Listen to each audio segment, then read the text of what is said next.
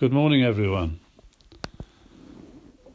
We've been thinking about the men and women in Matthew chapter 1, included in the genealogy of Christ, and we're looking at the fifth part of this man, Jacob. He was a sinner by nature and by practice, and so are we. His predecessors, on his mother's side particularly, were deceitful and those traits permeated the family and can be seen in each generation. Be careful about inherited traits. As we consider the material God is working on with this man, I would have given up long ago. In fact, I would never have started. But that's the grace of God, and that's why you and I are hearing God's word this morning. He hasn't given up on us. Scripture says God gives up on those that give him up. It also says, when he begins a good work in us, he will perform it or perfect it until the day of the Lord Jesus when he returns again. What happens next to Jacob and to anyone who really wants to know God and be used by God is absolutely essential. So please listen up he comes face to face with his sins, namely his brother, who he had cheated and against whom he had behaved so unjustly. But before he could do that, he had to come face to face with God.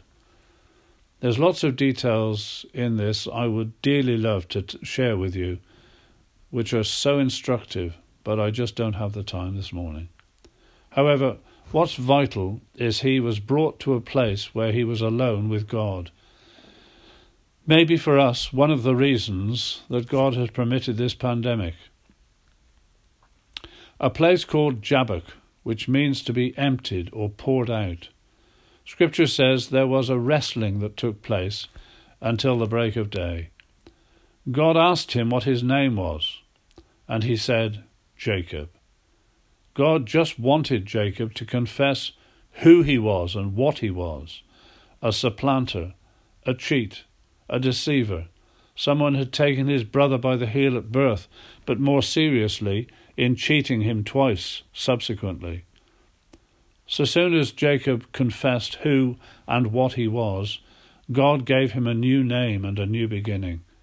He named him Israel, which means a prince of God. This man was to have power with God and power with men. The wrestling was of such intensity that forever after Jacob walked with a limp because God had touched him.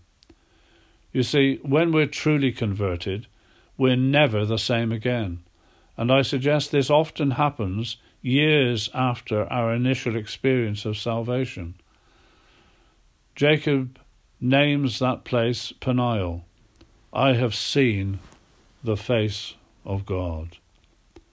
Having seen the face of God, he now has to come face to face with his brother Esau, who he'd offended.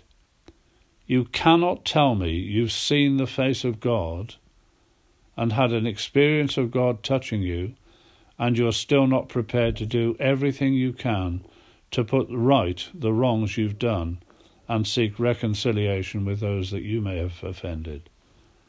I firmly believe that this is at the very root of why marriages, even Christian marriages, families, churches, and other relationships are broken, unhappy and unproductive, and at the point of being totally destroyed. Please don't keep pointing the finger at others when three of them point back at ourselves.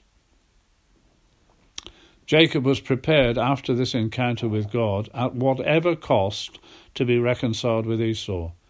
He not only sent gifts in abundance, but more importantly, he humbled himself and grovelled, so to say. He bowed himself seven times to the earth, the scripture says, as he approached the man he had behaved so badly towards and offended. The reconciliation was so wonderful that Jacob said it was like seeing the face of God again. There was a double blessing for Jacob, seeing the face of God twice. When a person opens their heart and confesses bad behavior to one they've hurt or offended, the experience belongs to another world, and the relationship thereafter is on a different level altogether. I do pray that this will be your joy if the message touches something in your conscience, your heart, and life today. Before I finish, I want to say that here's Jacob on his way back to Bethel. But before he can return, he must deal with these serious matters.